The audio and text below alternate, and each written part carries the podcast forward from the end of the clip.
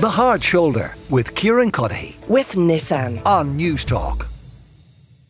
But we return now to the sad news of the passing of, of Michael Parkinson, the beloved uh, chat show host who's died aged 88. Uh, Billy Connolly was, of course, a guest uh, on the show many, many times. I think a record 15 times in all. And here's a, a little bit of one of their conversations. In fact, the final conversation they had on air.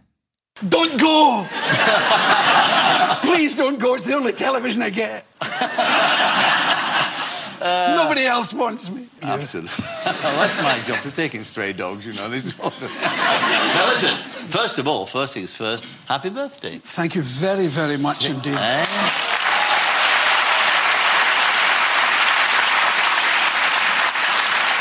Sixty-five. I'm 65. I'm, a, I'm an old age pensioner, Right. Which is very, very weird. People keep congratulating me as if I've done something. you know, it's like you've just finished the marathon, it's, and it's, I've just stayed awake for 65 years. Yeah, that was uh, the final time uh, that uh, Billy Connolly appeared uh, on screen with Michael Parkinson. They, like I say, 15 times I think they had conversations uh, on our television screens. Muhammad Ali, one of the famous interviews uh, as well. Many, many. Many more. A- And a little bit earlier, uh, Gloria Hunniford was sharing some of her memories of Michael Parkinson. Uh, Alastair Campbell, likewise. Uh, and you can listen back to what they had to say. They're up as podcasts on the News Talk app. Uh, Dame Esther Rantzen i- is with me now. Esther, you're very welcome to the show. And thank you for taking the time to speak to us uh, today. What, what in your mind made Michael Parkinson so special? Well, he was first and foremost a journalist. So he was curious about people. He knew the difference between a story and a non story. He knew how to ask the right question. He was a great listener, so that depending on how someone answered his questions, he would then pick them up on something or ask some further stories. And uh, he had this tremendous charm. You know, he just looked good. He had this very nice Yorkshire voice, Yorkshire attitude. Um, for some reason, he enjoyed cricket. That bit I didn't follow, but um, he he was just a very engaging personality, and he made one feel confident as a viewer that something good was going to happen on the set when he had a guest. And I mean, in what way was that different? Were, were there not other interviewers doing likewise? I'm trying to understand how it is that he just became such a cultural icon. Well, Terry Wogan. I can't remember where Terry came from. It was somewhere, um, not London. Uh, so Anyway, somewhere, we- uh, somewhere west of Yorkshire. Possibly, possibly. And I'm not sure he played cricket, but um, Terry was also brilliant at it. There were um, certain larger than life characters who, with a studio audience and um, the best guests you could possibly get, were able to make magic, but not many of them. What was he like in person? Much as you saw on the screen, he was um, tremendously good company, um, witty. Um, he was a good friend. When you were in trouble, he'd ring you up and sort you out a bit. He was, um, as you might imagine, there was no real gap between Michael Parkinson on the screen and Michael Parkinson in life. He was himself on screen. Well, I know, lots of people have been sharing their own favorite, you know, moments from his career today. Are there, what what moments for you stand out? Well, I was, I've just, like everyone else, I've been looking back at some of the interviews, and he interviewed two wonderful old ladies. Speaking as an old lady myself, I may be biased, but one of them was Dame Edith Evans, the actress, and one of them was the Salvation Army Commissioner, who I think her name was Catherine Bramwell Booth. And uh, he was absolutely delightful with them both. You know, some people thought he was a bit misogynist, and he did have these moments of getting it wrong with women. But with these two women, he got it absolutely right. And uh, I recommend them to your listeners. Have a look at them, they're on the internet. Oh, yeah, that that that is a good recommendation now because lots of people will do the obvious, the Billy Connollys and the Muhammad Ali's and maybe even the Meg Ryans. Uh, so that's a that's a good one. It's a different one for people to go out uh, and and seek out over the next couple of days. Uh, is is there a, a natural successor to him on the television screen today? Who is his equivalent? Well, you've got Graham Norton, haven't you? But Graham does a very, very different show. It's very highly produced, his show, and his guests always say something slightly rude. Whereas Parky, it was much more geared to the individual interviewee.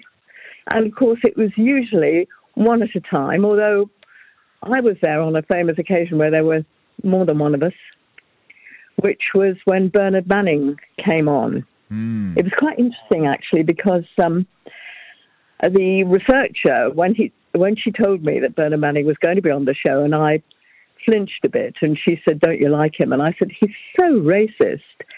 And of course, she must have reported that back because when Parky had finished talking to me, um, I got up to go, and he motioned me to stay where I was and sit down. And on came Bernard Manning and told two really racist jokes. And the audience roared with laughter because he was a very skillful comedian.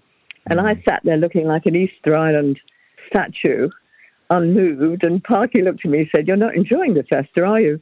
And I explained that I think racist jokes are all wrong. I mean, not only hurtful to an individual, but also they make an audience feel comfortable with racism. And in a way, I was the prude. I was the one that was spoiling the sport. But um, actually, it was quite. Uh, my agent was quite cross with me, my then agent, and and said to me, "Couldn't you have laughed along?" And I said, "I just just couldn't. Mm. I can't laugh at those jokes." Anyway, Bernard Manning didn't come back on television for many decades, and humour was already changing, I'm sure. I don't think I had anything to do with it, but humour did change. And if you look back at the Bernard Manning interview, and it's there on the internet, um, you will see jokes that nobody would possibly make now. What was it like to be interviewed by him before Bernard Manning came out on stage that day, for example?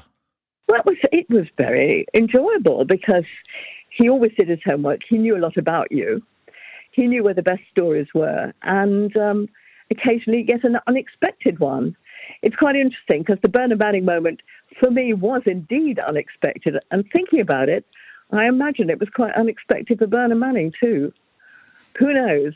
But what interests me about that is that it was quite a serious issue that he was getting me to talk about. And so his show wasn't afraid of raising quite serious issues when it was appropriate. And yeah, and I guess that's maybe something that's missing from the current crop. And they're all very entertaining, a lot of them, and you you laugh along. But I, I can't remember the last time I saw somebody making kind of a, a serious point on any of them about racism in society, for example, like you were. Well, that's absolutely right. I think we live at a time when television is much more specialist than it was. I mean, you won't remember this because you're much too young, but I once made a program which could have a talking dog in it at one moment and stories about children who hurt themselves on dangerous playgrounds at another.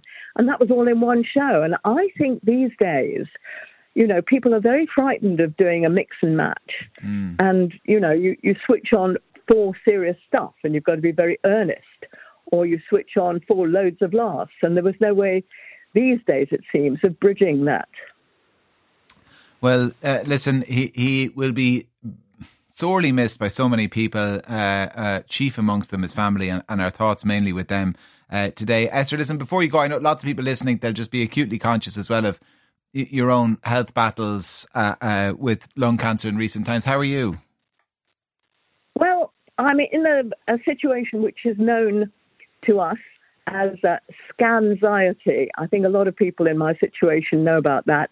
And that's when you're between scans, so you really don't know how you are. But thank you very much for asking. I shall do my best. Well, we, we wish you well, uh, uh, Esther, and I'm sure everybody listening uh, likewise. So thank you very much for taking the time and uh, the best of luck w- with the scan whenever it is due. Dame Esther Rantzen. The Hard Shoulder with Kieran Cuddihy. With Nissan. Weekdays from 4 on Newstalk.